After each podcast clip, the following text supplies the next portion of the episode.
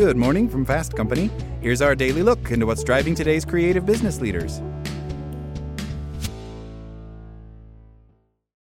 Look, Bumble knows you're exhausted by dating.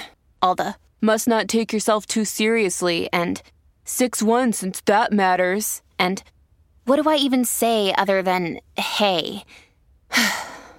Well, that's why they're introducing an all-new Bumble, with exciting features to make compatibility easier, starting the chat better, and dating safer. They've changed, so you don't have to. Download the new Bumble now. At Evernorth Health Services, we believe costs shouldn't get in the way of life-changing care, and we're doing everything in our power to make it possible. Behavioral health solutions that also keep your projections at their best? It's possible. Pharmacy benefits that benefit your bottom line? It's possible.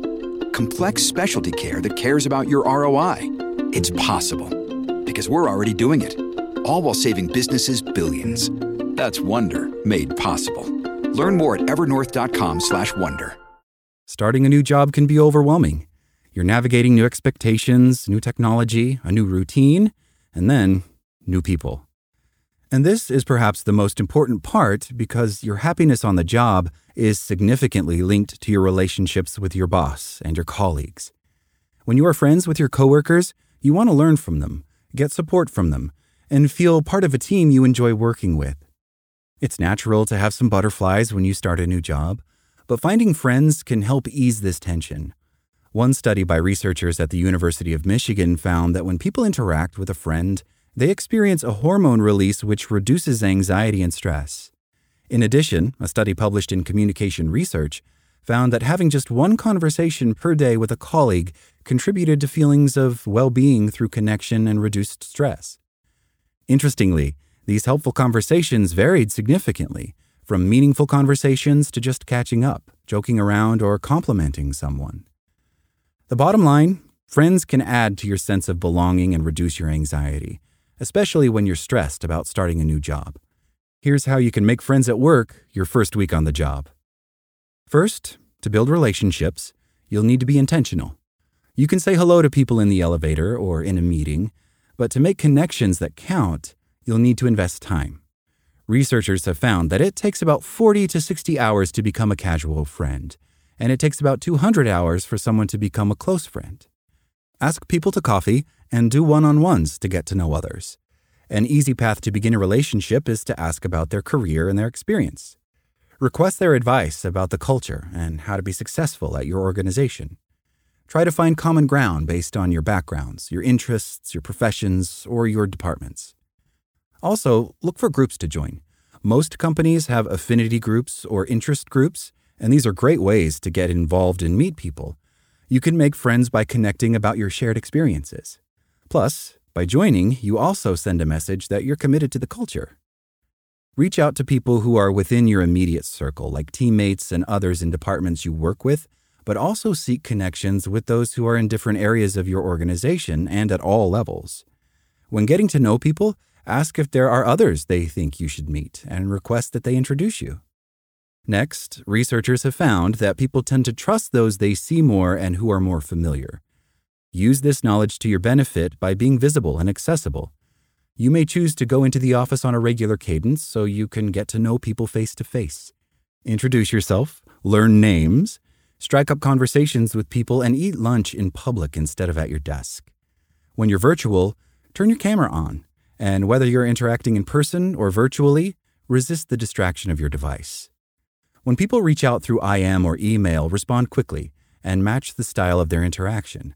If they include a pleasantry in their communication, return the volley with a similar tone. It's often easier to make friends when you have a lot in common with people. In fact, evolutionary psychologist Robin Dunbar has identified seven pillars of friendship, which include the way you speak or dialect, hobbies and interests, religious views, moral views, sense of humor, musical taste, and career trajectory. He suggests that the more of these characteristics you have in common, the more likely you are to have a stronger friendship.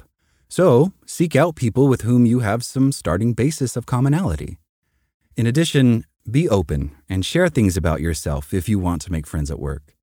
People tend to build relationships most easily with those who are easy to understand and connect with. Don't go too far or overshare, but do give information about yourself, what you like to do, major events in your life, and what you hope to do in the future. Great relationships are built on reciprocity, and when you are open about elements of your life, it gives others the impetus to also share about theirs and gives the relationship a basis for continued conversation and exchange. Also, consider leveling up. If you're getting along with someone, suggest you go out for lunch or get together outside of work. You want to be appropriate, of course, but especially if people are at a similar life stage as you, you're both early in your career or you're both new parents, for example, they may very well welcome making new friends and expanding their circles. And consider how you can be friend material. In addition to being visible, easy to read and open about yourself, also be grateful. A study from the University of New South Wales found people were more likely to seek a relationship with someone when they experienced them expressing gratitude. It seems when we see expressions of appreciation, we tend to conclude a person would be a good potential friend or trustworthy in a relationship. Remember to be yourself. People quickly sense if you're just checking boxes, and most of us value authenticity. So at the same time you're being conscious and intentional about creating relationships, also be comfortable about being yourself in the process. You'll want to act quickly to make friends and take advantage of your opening window when you're new. Before you know anyone, it's easier to introduce yourself to everyone. Embrace the period of being the new kid on the block when you can ask naive questions, cast a wide net, and introduce yourself broadly.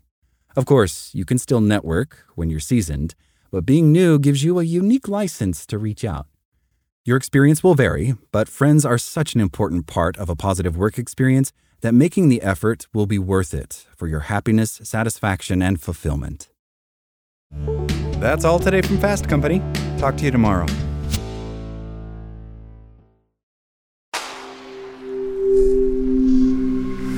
Spoken Layer. Want to learn how you can make smarter decisions with your money? Well, I've got the podcast for you. I'm Sean Piles, and I host NerdWallet's Smart Money Podcast. Our show features our team of nerds, personal finance experts in credit cards, banking, investing, and more. And they'll help you make the most of your money while cutting through the clutter and misinformation in today's world of personal finance. You'll get clarity on strategies to help you build your wealth, invest wisely, shop for financial products, and plan for major life events.